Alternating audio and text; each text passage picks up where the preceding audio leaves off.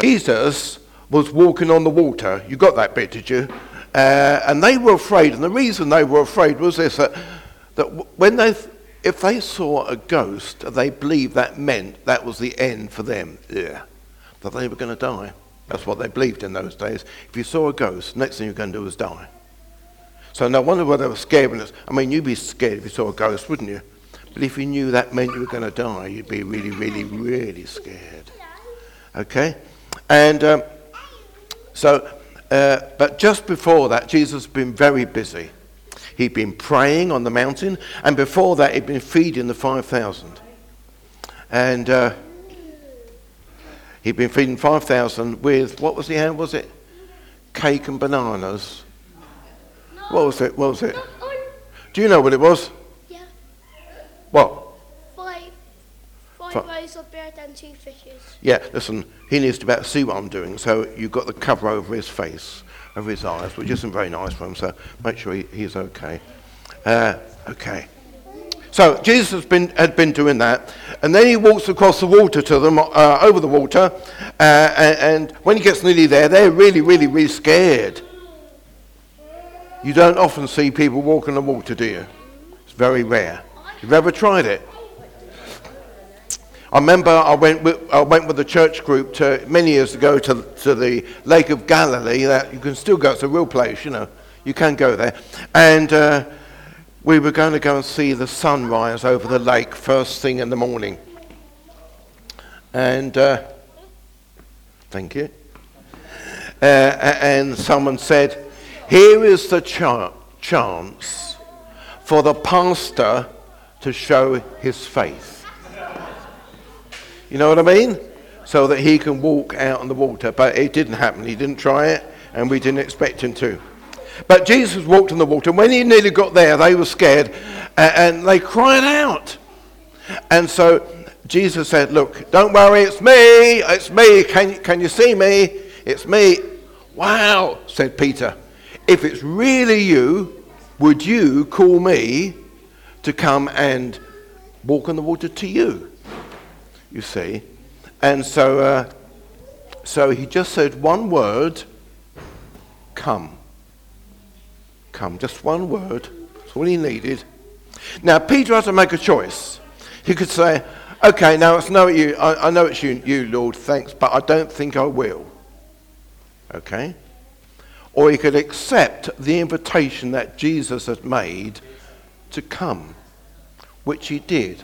And you know, each of us at some stage in our lives hears an invitation from God to come to Jesus.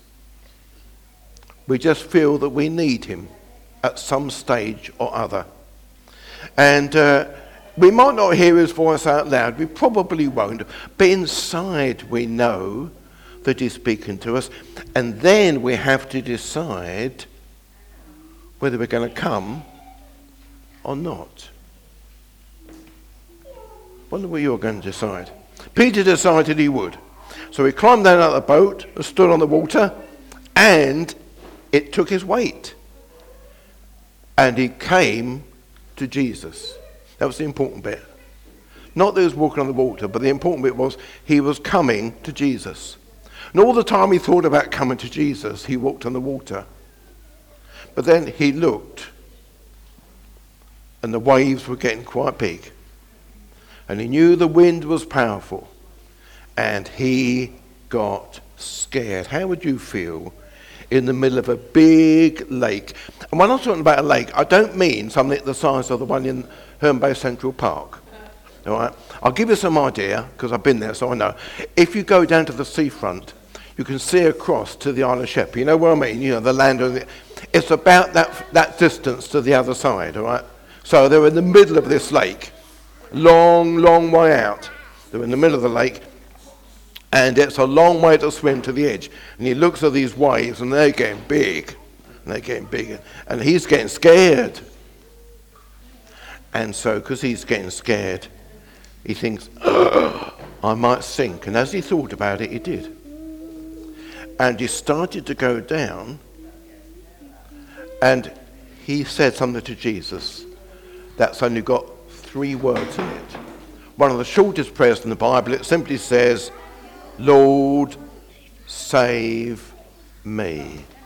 Lord, save me. And Jesus immediately, immediately, got that word? Immediately reached out his hand.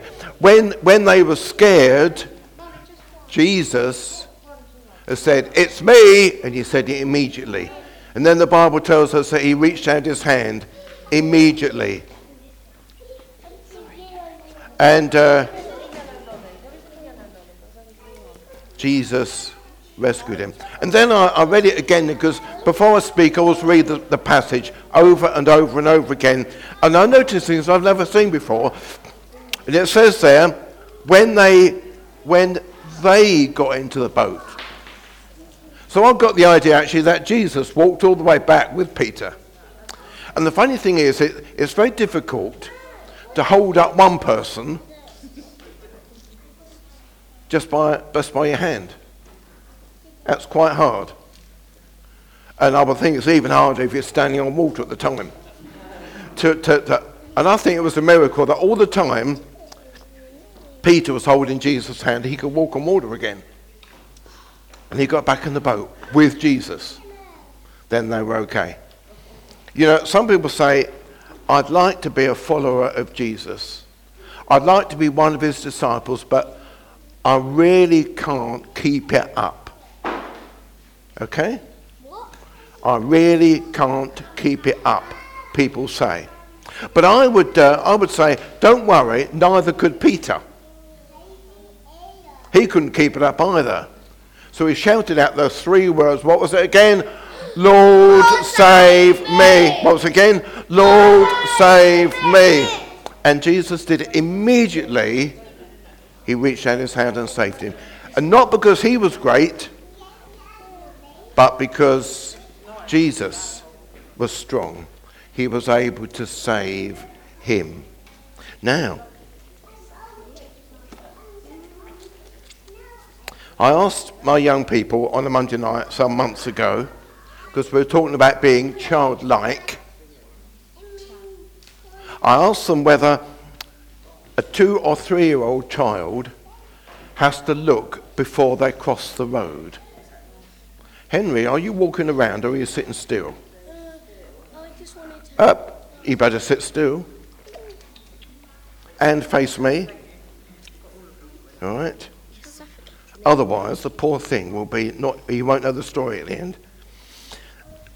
and uh, he, uh, where did he get to? Yeah, does a three year old, two year old, three year old, first of all, they said, yes, everyone has to cross, look for them across the road. And then somebody thought and they said, no, they don't because our two or three year old doesn't cross the road by themselves.